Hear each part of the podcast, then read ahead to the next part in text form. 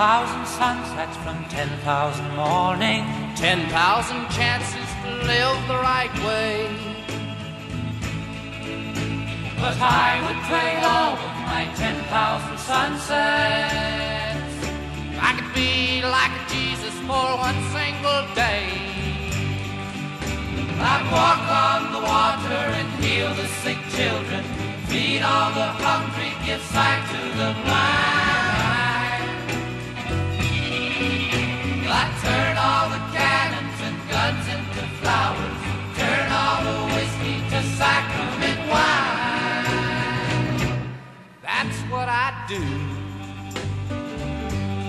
That's what I do.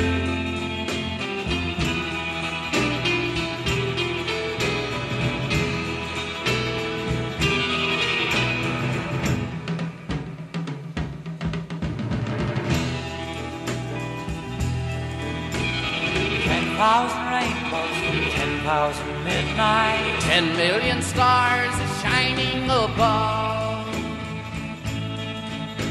But I would trade all of my ten thousand rainbows. I could be like Jesus and give all my love. I'd remind the people that hate is an evil thing. Laugh at the children and tell them a tale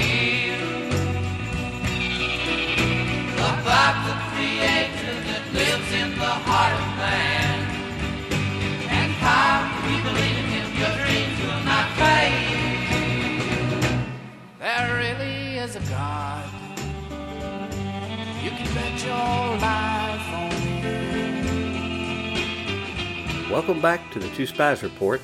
I'm Mike Bennett. Since April, on this show, I have been showing the historical evidence of how big business established religious right Christian mass media, starting in 1940 to help big business and the wealth class defeat FDR's New Deal and its worker provisions and safety regulations, Social Security and veterans' pensions and the like, to garner a political majority to support an elite class by duping the Christian community with a new gospel that had the language of Christianity but put Christ's values and teachings on its ear, and in effect promoted the wealth class values of the Pharisees whom Christ opposed, being the enemies of the Jewish common folk at the time, like the Christian Pharisaic antecedents since then. Our historical narrative and evidence covered the focus of big business, in particular big oil, and their originating role in establishing what was coined as Christian libertarianism, or wealth class values with a Christian veneer, with the application of untold millions of dollars through new mass media channels and other connections, and its second generation that espoused overtly pro Nazi and fascist ideologies amongst its most prominent Christian media figures in the 1950s and 60s, as the era closed with the death of Christian, Christianity Today founder and white supremacy movement investor Sunoco chief J. Howard Pew Jr. in 1971. In the next volume of my book series documenting this evidence, called Two Masters and Two Gospels, I will document how one of the largest and most powerful religious cults in the world took over funding and influence on the top evangelical parachurch organizations in America, and the largest, now richest, and most influential Christian university in America. In Volume 3, we will take a weirder turn in showing how America's best known evangelist and his mega organization sought the services of one of America's premier paranormal and esoteric occult experts and his historic organization. However, in this report, we will review selections of the last comments from my cited chapter from my book, from Volume 1, with the data covered so far, uh, Two Masters and Two Gospels, Volume 1, that considers the impact of this legacy of wealth class underwriting and promoting by religious right mass media, which is how those outside their community know them, and has had on the spiritual views of modern day Americans, and particularly its younger class, and the mentality of the beatings will continue until morale improves attitude in response to the societal crisis within the ranks of evangelicals and church denominations. As a person of historical faith and agendas myself, I use spiritual arguments to bolster my assertions in this section of my book, which might not be pertinent to many listeners or viewers of this report. Therefore, I will selectively edit such arguments here, although I ask the spiritual skeptic to still be patient here and look for sociological insight as I air some concluding summary arguments and internal dirty laundry of spiritual hypocrisy and crisis within what up to now had been my own religious community and ranks. I now proceed with selections of concluding observations and arguments from the end of the chapter on this topic in my book.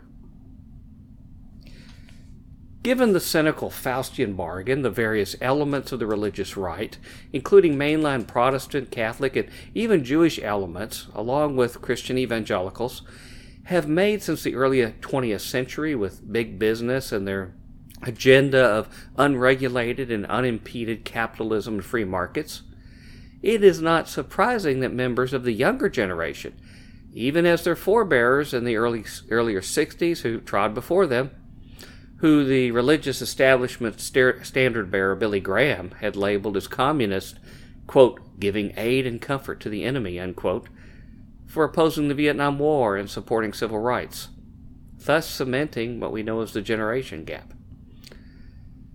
So they these young people don't feel compelled to feed the beast with their income to promote the big business, anti-public assistance positions of their parents' religious institutions.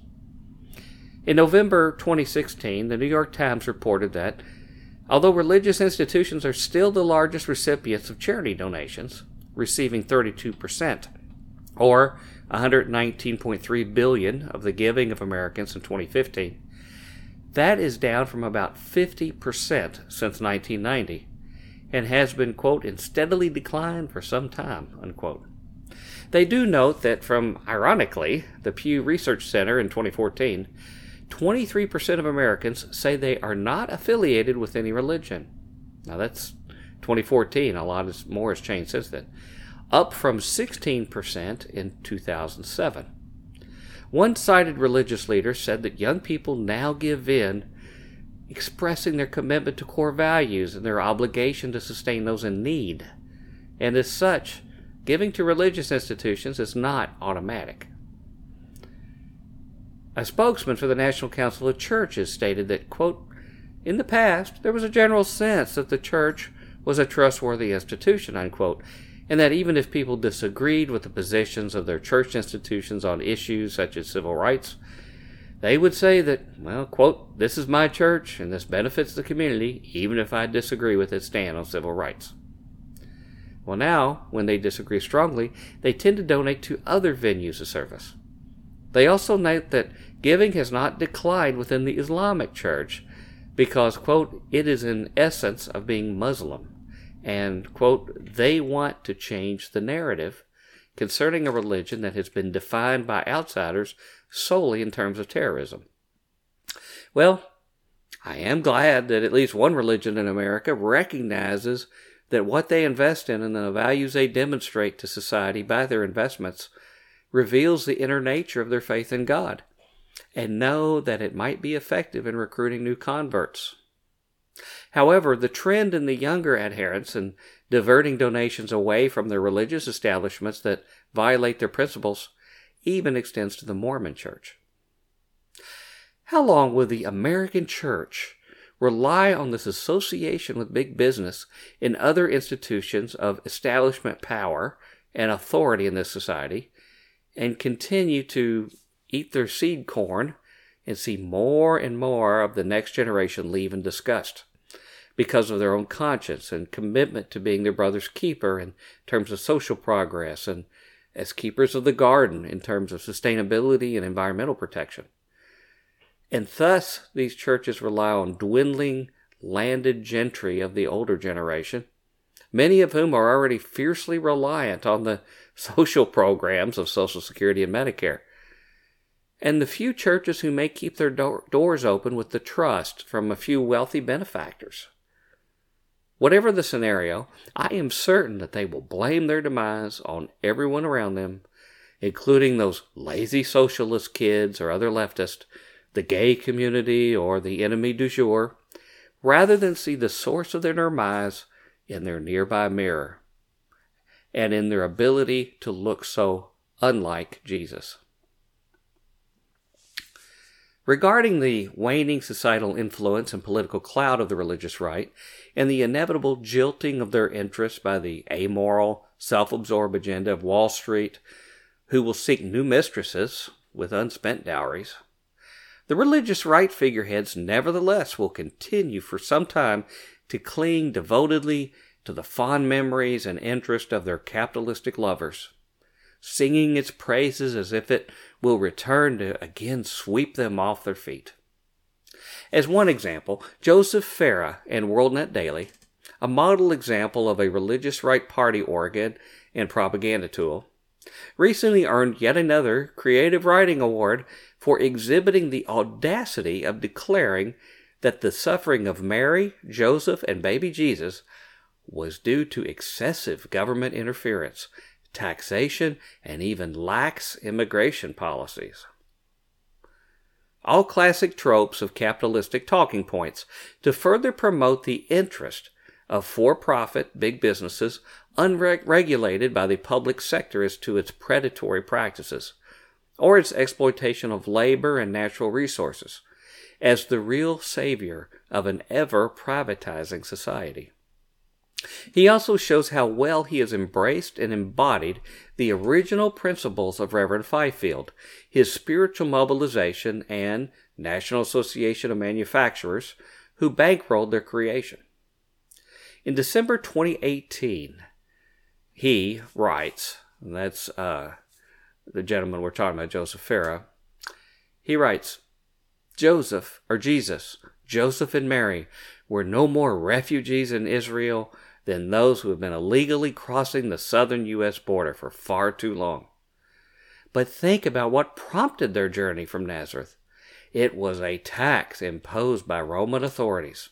In other words, those responsible for making this pregnant young woman take the long march to Bethlehem were like other tyrants of the past, people who wanted to live in a borderless world, with them in charge.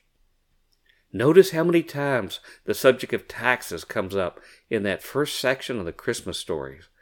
They had to file the equivalent of their 1040 form.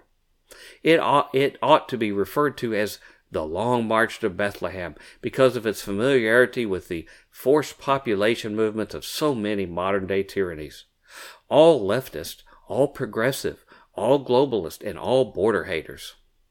Jesus' birth was marked by the first world tax. This was a government operation all the way. Joseph and Mary were not homeless, as some of the modern big government shakedown artists suggest. Government is not your friend. It is the enemy of freedom. Government is not Santa Claus. It is the Grinch.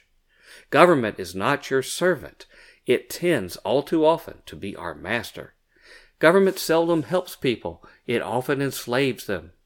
Even back then, 2,000 years ago, government was often heartless and cruel. That's why the only kind of government the left hates is that which is limited, that which is accountable, and that which has borders, uh, that which is the new dirty world word, nationalist. In the meantime, the only king we want is Jesus. It is true that within the pages of the Bible, now that, by the way, that was again Joseph Farah of WorldNet Daily in 2018. It is true that within the pages of the Bible, it often illustrates, documents, and warns of kingdom leaders that become tyrants, governments that become tyrannical, and even citizenry that comes to actually love subjugation to such autocratic leaders, and their pride when witnessing the conquest of their sovereign will over their neighbors. They thus claim for themselves a license for clannish pride, lack of compassion for the welfare of their neighbors, and personal greed for unregulated or uh, restrained economic exploitation of their vanquished neighbors, or even their own communities or populace. amongst those disadvantaged by poverty or lack of societal clout. The Bible also warns the leaders of Gentile nations that they will be judged by the morality they already know in their hearts and communally, even if it's not constrained by the 613 ordinances of the Mosaic Code, and in particular their accommodation, if not outright encouragement, of economic exploitation in the scales of the marketplace, or otherwise amongst the poor, widows, and strangers who do not find justice in the courts and the greed that does not allow the excess blessings of abundance to be shared liberally with those less fortunate. The rub, I believe, is that while in the golden olden days of yore, one could argue that such autocratic rulers, king, emperor, or despot, would be held accountable by God in the last day, if not before. In these modern days of self government, however, the citizenry, that means you and me, will be held accountable by God on these matters, based upon who we select to administer the kingdom as our proxies. That means that we cannot simply slough off our responsibility to our neighbors or to being our brother's keeper when the crown of government falls collectively on all our brows as a shared duty of responsibility. Declaring government as merely evil, and indeed the era of all earthly governments will pass one day, is not only to shirk our God given responsibility to assist in the governing process as self governing citizens, both a blessing and a responsibility given to us by God in our generation and locale, but also to fail to rightfully exploit the government to provide blessings to its citizens within the jurisdictions God has established for it, and to be salt and light to encourage its noblest practice and reflect a generous and merciful society by example, and to hold it accountable in its duties to the vulnerable as God has assigned it. The conservative Western libertarian Christian has in essence turned over the keys of societal governing, in effect, to the great city Babylon, as described in the Bible, operated by the tight fist of the great merchants of the earth, who regulate society themselves by their sculpting of the marketplace, labor environments, and redistributing of the world's wealth from the common folk to the ever growing vaults of the ultra rich. Check out Revelation 18 if you want to learn more. The contempt for earthly governance, as exhibited by Joseph Farah in the example just shown, and by most conservative Christians today, as groomed by their handlers or Pied Pipers in talk radio and cable news, and in preference for Wall Street and Madison Avenue in taking the dominant role in fashioning our nation, society, and communities, in essence shows the cynicism for Master Christ and the governments whom he told his followers to pay taxes to and to render to while in this world as pilgrims. This mindset reminds oneself of the servant given one talent, which themselves are much like the resources we are given to bless society, both individually and in collective actions through our church fellowships and even the government who has, has been established by God to govern in this age. In the gospel parable of the talents, you might remember that. While this parable can be applied to show a number of scenarios in this life and in the kingdom of heaven, I believe its principles also apply in general to how we invest the resources God has given us to do His work in society as a reflection of what we think about him. The servant who took his one talent and buried it, rather than investing it, justified his acts to the master by the servant's perception of him, in telling him, Master, I knew you to be a hard man, reaping where you did not sow, and gathering where you scattered no seed. I was afraid, and went away and hid your talent in the ground. That comes from Matthew 25, verses 24 and 25.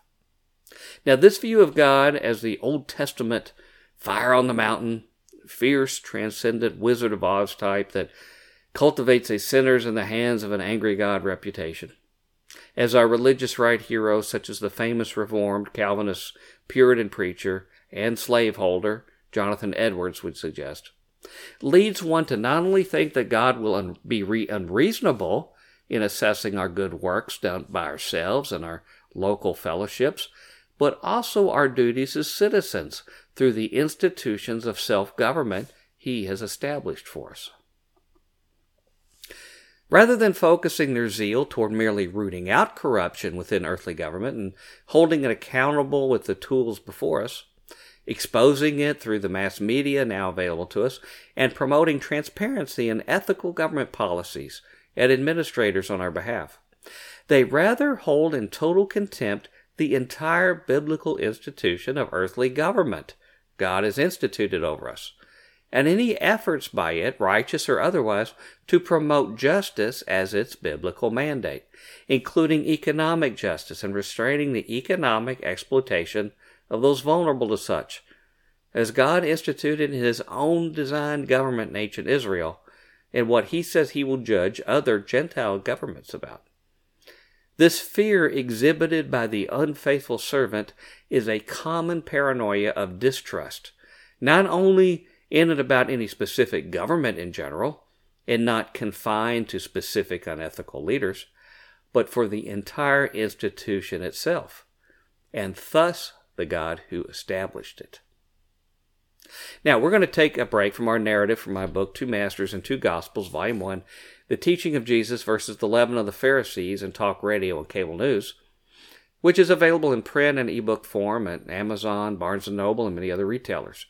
And I encourage you to obtain a copy and study it to see if it inspires you to change your attitudes, whether currently religious or not, and to motivate you to action based upon the universal, timeless values that are not so universal in America today.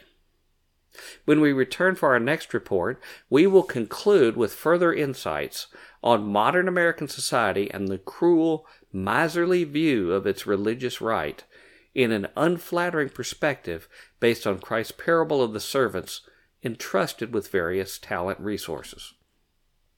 However, our next segment will be our normal mid show contemporary intelligence briefings. We will finish with some further insights on the actor portraying supposed anti child trafficking stalwart Tim Ballard in the current movie Sound of Freedom, the actor being Jim Caviezel, and his own eccentric and disturbing views and some other foundational reports so we can proceed further with a flurry of events occurring this summer that has led to a crisis with Mr. Ballard and his old operation. Before that, however, it's time for some music for meditation. It's easy for these Christian mass media celebrities who, who began to be known as televangelists in their heyday with the advent of cable TV around the start of the 1980s to sell this pro wealth class message evolving into the Pentecostal wealth and prosperity and name it and claim it spiritual teachings that eerily echoed those of the Pharisees of old, which led to the ostentatious, blatant displays of wealth obsession at the expense of the widow's mites donated by fixed income retirees and the homebound, for which Jim and Tammy Bakker at their PTL organization and peers like Jimmy Swaggart and Kenneth Copeland were known for. I actually went to PTL's Heritage Village, the Disneyland for Christians, with its gaudy displays of opulence and timeshare condominiums that my friend's pastor father had bought, which turned out to be no more than a pyramid Ponzi scheme, coming apart in 1987 with tales of sexual assault and two sets of tax books being kept and even air conditioned doghouses. Jerry Falwell and others came in to purportedly save the ministry, but were accused later of picking it apart for their own benefit. Now, back in 1969, a song exploded on the country music scene that scandalously suggested the hypocritic behaviors of community, school, and society leaders with the controversial blockbuster song Harper Valley PTA. Well, Tammy Faye Bakker used this recognizable tune of that song to tell the story of their exploitation by Falwell and his ilk in a little known legendary song. Think about the wealth and capitalistic, competition based values of our famous religious leaders when you hear the Ballad of Jim and Tammy, and then we'll be back to the Two Spies Report. Now Jerry Falwell came with Grutman to Jim's home in California one fine day. They said, Beware, Jim and Tammy, of a plan Jimmy Swaggart is to play. We want to let you know the plot and tell you we are here to help in any way. We want to help you, Jim and Tammy, help you save your heritage USA. Well, we will never touch your ministry, we promise was the line they gave to me. You will always be in charge of everything we put on your TV. Now you just rest and trust in us and leave your network and your show within our hands. Said, I'll give it back when we reveal the Jimmy Swaggart takeover plans. Now they flew back to North Carolina in a hurry in Falwell's private jet. And at once began their deeds that the people will never forget. Well, they changed the board that very day and our whole team and fired everyone with power. And Falwell, Nims, and Grutman were on TV before the press within the very hour.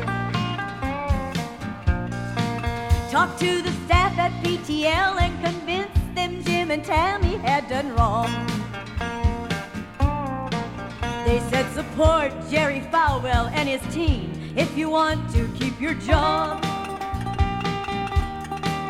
They held an auction in the barn and sold brass from the grand they said were gold. They even sold Max's doghouse, leaving three little dogs out in the cold. We watched them tear apart the park and sell the assets of the ministry at a loss.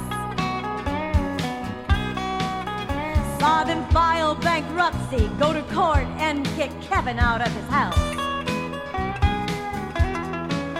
They told lies about Jim Bakker, tried to ruin him and his life in every way. Let's send Falwell back to Lynchburg and rebuild our heritage USA. Let's send Falwell back to Lynchburg, help the people rebuild heritage USA. Welcome back to the Two Spies Report. I'm Mike Bennett. Since this last August, believe it or not, we have been focusing our contemporary case file reports on Tim Ballard and Operation Underground Railroad, the popular tip of the spear in the anti child human trafficking fad, which has enraptured American religious rights citizens and their allies in the MAGA and QAnon cult movements culminating in the blockbuster film Sound of Freedom and sensationalized account of Tim Ballard and his Operation Underground Railroad, purported anti child trafficking, uh, private vigilante crime busting group. We have covered the murky situations of the financial flows of the tens of millions of dollars per year of donations, percolating through the ostensible nonprofit and into their many personal profit making ventures. The low standards of their participants who buy their way into the illegal raids. Their association with Mormon groups that suppress reports of child sexual abuse within their own ranks. And the cunning master plan exposed to exploit the visceral repulsion of the public to child trafficking into insanely profitable personal wealth as well as their exposed plans to recruit donors to join into their Mormon faith. We have a few stories, a few years old, remaining to mention that set the table for the rapid exposure and then collapse of Ballard and Operation Underground Railroad this very summer of 2023. Even though their misdeeds and hidden agenda were exposed by Vice and other outfits and subsequently ignored several years ago. The first pertains to a previous famous person seduced into Mormonism, although most are raised into the faith within their cloistered communities by their tight knit families. Although they do have aggressive, mandatory evangelistic and missionary efforts that pull in many on the fringes, seeking a nurturing, spiritual, and well structured environment with the ultimate and enforced family values. and who are not burdened by due diligence, fact checking, logic, or seeking a firm historical and logical foundation for their well defined leap of faith. Talk radio powerhouse Glenn Beck, having lived a life of substance abuse and self destruction, sought, according to what I heard him say in an interview, a religious faith as an adult, with the primary goal being a good, secure environment that was family friendly. He mentioned nothing of it needing to meet the highest standards of fact based truth and consistency or rationality along its bounded elements of faith. Once one is aware of his association and its influence on him, and then on his devout audience, it becomes apparent to those discerning, such as his prior influential claims of the American Constitution hanging by a thread, requiring one on a white horse to come rescue it, which is none other than the white horse prophecy of one of the old Mormon prophets. Like Tom Cruise and other stars of Scientology, Beck has used his celebrity, mass media mouthpiece, and massive finances to bankroll many Mormon affiliated enterprises, often not disclosed as such, and groomed listeners with an American centric Mormon mindset or worldview, and even cosmology. Although once he made his faithful decision to choose a religion, it would be expected that he promoted this eccentric faith with much sincerity and devotion. Although many might consider it misguided, and he even being exploited. A state many mainstream evangelicals have placed on their own celebrities within over the years, and other groups like the Nation of Islam had with Muhammad Ali or Malcolm X, in addition to the Scientologists. It should be no surprise that Beck would have become affiliated with Tim Ballard and Operation Underground Railroad in its early days, being aware of its Mormon connections as an insider early on and a potential sugar daddy for it. The old Deseret News, the newspaper organ of the Mormon Church, published the following article on November 27, 2017, about Glenn Beck forming a new organization and partnership with Ballard in condensed form. Quote, Timothy Ballard, founder of Operation Underground Railroad, and Glenn Beck, founder of Mercury One's The Nazarene Fund, announced a new partnership Monday with the goal to earn $25 million to save more slaves on a worldwide scale. It's horrifying what is happening. We know that we need to go global. We are announcing tonight that we save slaves all around the world with special emphasis on the Middle East. In the next 12 months, we would like to raise $25 million, Beck said in a video posted on glennbeck.com. We're going to cut the heart out of darkness. We will change the world. As part of the announcement, Beck named Ballard as the new CEO of the Nazarene Fund, which seeks to liberate captive Christians and other religious minorities held in terrorist controlled, hostile regions in the Middle East and Africa. Ballard will also continue as CEO of Our, OUR, because their missions are similar, he said in an email to Deseret News. Many of, our, of these victims are trafficked for sex labor and organ harvesting. Our focuses on sex, child sex trafficking throughout the rest of the world. Since the missions are different but similar enough, with plenty of overlap, Glenn Beck asked me to take over the Nazarene Fund, Ballard said in the email. The organizations will run as separate entities but will work together and leverage each other's capabilities. As CEO of both, I can assure the alliance is solid. Now, this is still continuing their text. Beck, a media personality and best-selling author, founded the nonprofit charity Mercury One in 2011. This organization established the Nazarene Fund in 2013 to give humanitarian aid and educational assistance to Christians in the Middle East. To date, the Nazarene Fund has raised more than 17.5 million and helped to rescue thousands, according to the NazareneFund.org. Trafficking and terror are only growing throughout the world. Millions of captive men, women, and children need to be liberated. By expanding our mission to include running two separate organizations with similar but different missions and specialties, we will be able to rescue and restore more people, Ballard said. And that's always the first and last questions we ask ourselves. How can we rescue and restore more suffering people? This is the answer. In timing with the partnership announcement, OUR is selling, now catch this, prints of a new painting by artist Jon McNaughton titled Underground Railroad. Now, Jon McNaughton is the one who paints pictures of Donald Trump along with the founding fathers together and, and them stepping on liberals and things. Okay, they say the painting, commissioned and designed by the Slave Stealer Foundation, that's um, uh, Ballard's group, depicts men and women, including Ballard and his wife, carrying rescued children along a railroad with historic abolitionists on one side, Abraham Lincoln, Frederick Douglass, Harriet Tubman, and others, and modern abolitionists such as entrepreneur and life coach Tony Robbins. This is in the painting. TV personality Montel Williams, actor Ashton Kutcher, Pittsburgh Steelers head coach Mike Tomlin, and Representative Mia Love, amongst others. 100% of the proceeds will go to fight human trafficking and promote liberty, Ballard said. Last May, Beck and Ballard traveled to Thailand, the Deseret News reported. In addition to his work with OUR, Ballard is a best selling author of several books related to American history. Now, Jim Caviezel, who played Ballard in the 20, 2023 film Sound of Freedom, has been profiled on prior shows here as having been an adherent of extreme QAnon conspiracies.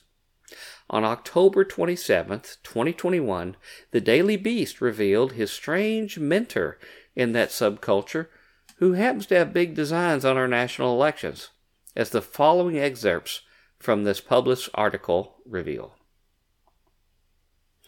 Now, they note that Caviezel spoke at an October 2021 convention called the Patriot Double Down, with the article narrative proceeding to note, quote, The storm is upon us, Caviezel said, alluding to a QAnon slogan about an impending fascist uh, takeover led by Donald Trump. At the end of his speech, Caviezel embraced a man in a suede jacket and cowboy hat who was treated by the audience as just as much a star as Caviezel a shadowy QAnon promoter who goes by the alias Juan O. Savin.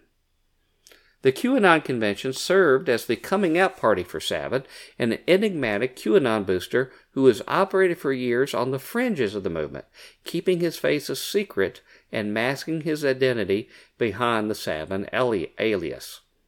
Despite his hazy background, Savin is emerging as a new power on the conspiracy theory right.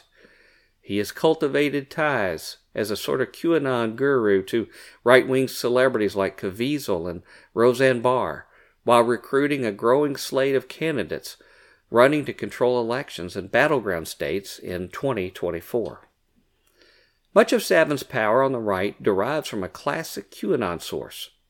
Savin's supporters believe he's John F. Kennedy Jr. in disguise. During the convention, the Patriot Double Down's Master of Ceremonies posted a facial comparison of JFK Jr. and Savin on Facebook, writing, Could it be so? In a sign of how widespread the idea that JFK Jr. is alive uh, among QAnon believers, Savin wasn't even the only suspected JFK Jr. double on the speakers list. Savin's beliefs are bizarre even by QAnon standards. In his book, Savin writes that Washington, D.C.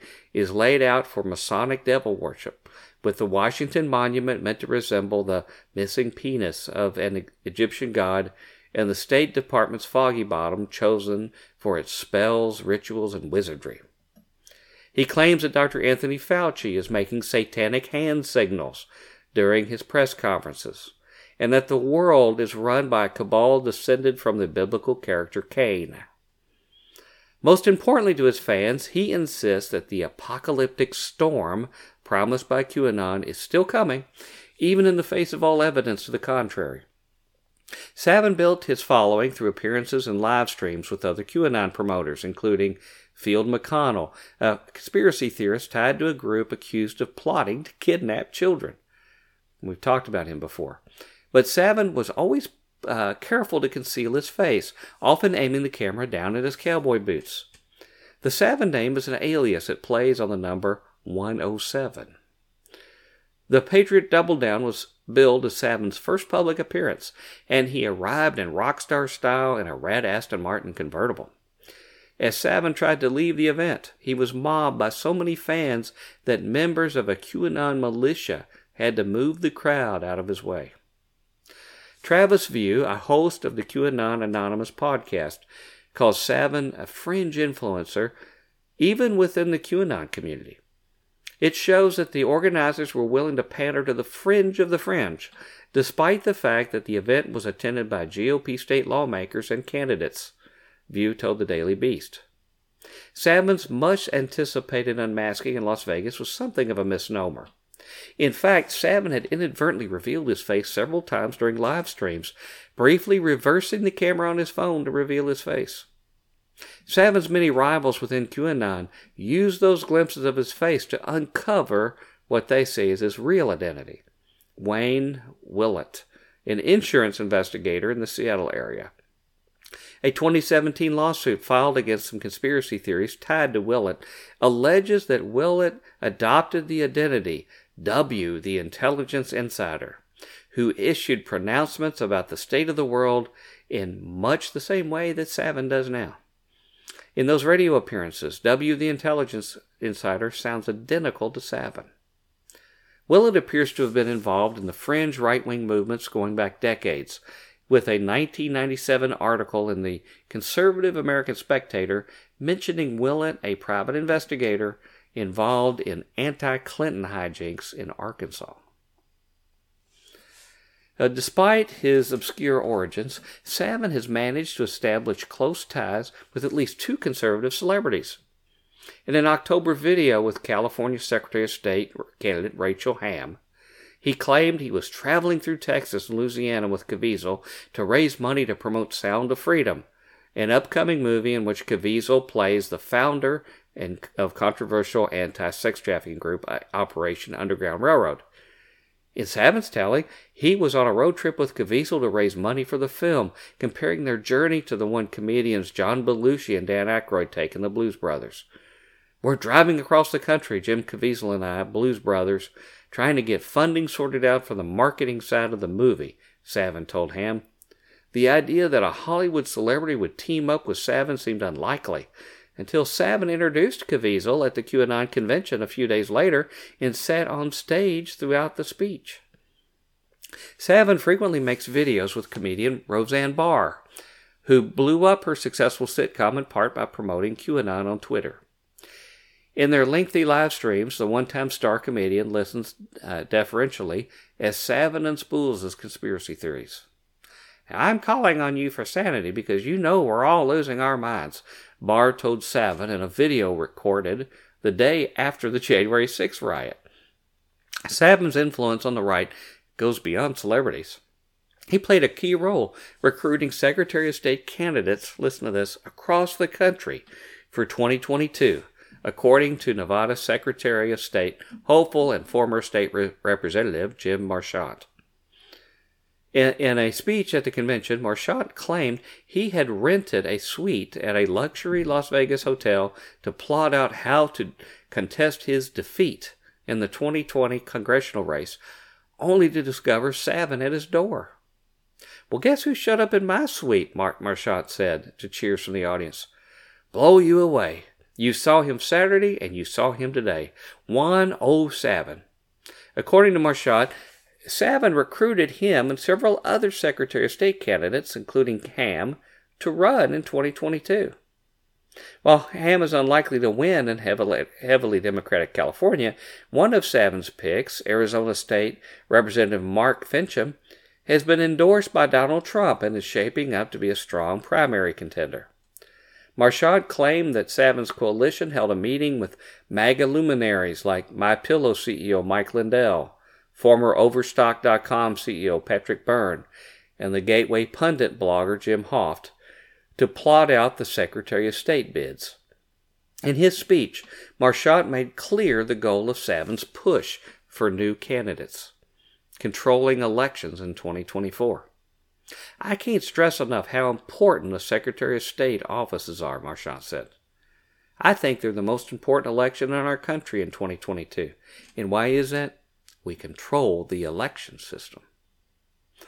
Now, Savin's name came up again at another panel at the convention, with members of his Secretary of State slate praising his claims that top members of the deep state will face justice in Guantanamo Bay military tribunals, a key QAnon tenet. Now, remember, Juan told us the other night that if we can't get justice through our courts, he has built another one. Remember, he said the, what the other night, said Hamm. He built one in Gitmo, he said. Our plan A? See Juan, Marchant said. Juan has been very good to us, Hamm said. Okay, plans for tribunals at Guantanamo for people who resist. On June 10th, 2022, Vice reported that Ballard and Operation Underground Railroad, or OUR, yet again, after the many exaggerations and falsehoods documented on this show, exaggerated or embellished events of high profile collaboration with their organization. Here, Vice reports that OUR alleges, quote, a supposed collaboration with American Airlines. In a video posted on Ballard's Instagram, in a tweet, and in a Facebook post on its official page, all of which were deleted after Motherboard asked for comment on this story, OUR claim to be doing a collaboration with American Airlines this month, with the airline showing a video about its work. The minute long video in question is less an anti trafficking PSA than simply an ad for OUR featuring an unusually red Ballard sitting in a chair talking about the difficulty of rescuing children from sex traffickers. Cut with archival video of someone supposedly negotiating with a trafficker over the price of a child. For the month of June, OUR has partnered with American Airlines to share our mission and spread information about human trafficking and exploitation. OUR wrote on Facebook on June 9th, tagging the airline. We are excited to announce that this video will play on all domestic American Airlines flights all month long, and we encourage viewers to join us in the fight against human trafficking. We are grateful for this collaboration with American Airlines and look forward to the awareness that will come from this campaign. Now, in a statement to Motherboard, though, a spokesman for American flatly said that there was no such collaboration. Quote, content from Operation Underground Railroad is not available on Americans in flight entertainment, and we do not have any partnership or affiliation with the organization, they wrote. When asked if they'd ever had a partnership with OUR, one that was perhaps canceled after someone Googled them, the spokesman said only, quote, It was never true.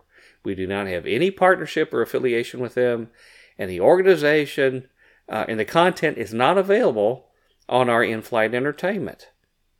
A spokesman for OUR told us that, in fact, the organization bought an ad with a third party service provider, Clearwind Media, which describes itself as a leader in in flight TV and TV commercial advertising.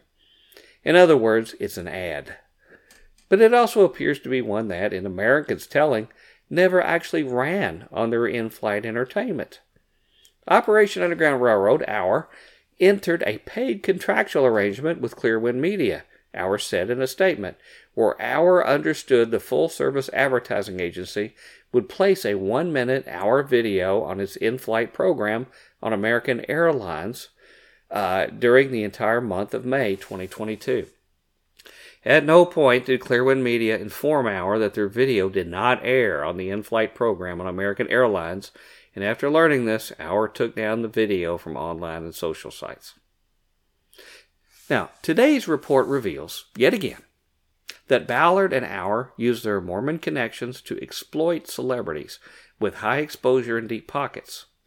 And some Hollywood weirdos with very disturbing QAnon influencers actually having impact on politicians and hijacking our sacred voting system for that was designed for surviving democracy to support their cultish conspiracies, as well as outright misrepresentations of reputable institutions regarding their alleged endorsement and support of OUR. Now, this will conclude our historical, and by that I mean several years ago, reports of Ballard's and OUR's misdeeds, which are little known by their supporters, if they even care. Beginning next week, we will focus on the momentous summer of 2023 the time of their greatest achievement and when the chickens came home to roost. Before we resume our review of a historical section from my book, Two Masters and Two Gospels, Volume 1, we need to take a break for more music for meditation. Now, I don't mean to pick on the Mormons, of, of whom I have good friends and whom live largely trouble free lives by and large, and I certainly spend most of my time railing against my own evangelical heritage. However, I have noticed over the years that their culture seems to be particularly adept at keeping secrets, which is why they were chosen to serve as Howard Hughes bodyguards, evidently, and are popular choices for positions like in the Secret Service. They're also very good at promoting their family lifestyle and image in their deep investments in advertising, and Ballard qualifies on both of these accounts. Enjoy the following example the song I'm a Mormon, and we'll be back to the Two Spies Report.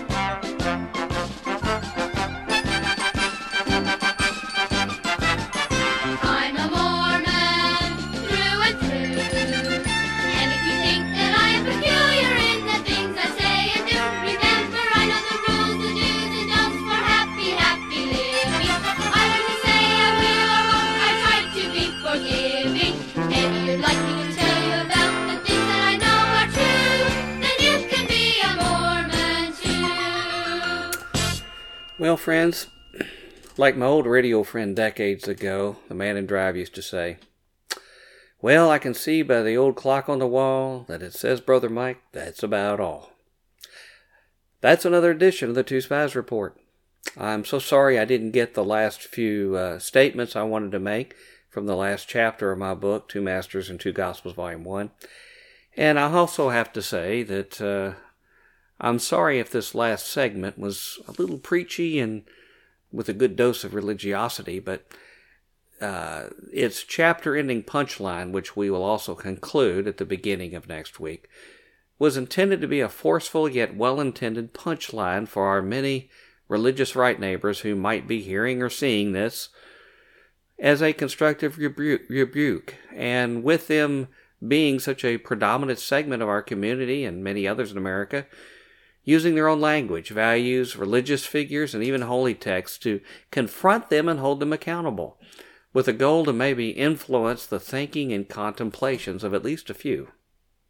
For those of you not steeped in such thinking, I hope the data disclosed in the last few months of these reports may educate and then arm you to make constructive headway with your neighbors and family members steeped in religious right thinking for our mutual spiritual good.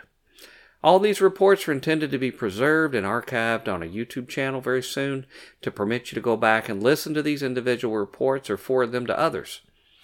Although not covered as comprehensively as by merely procuring my book and studying its contents upon which these reports were based.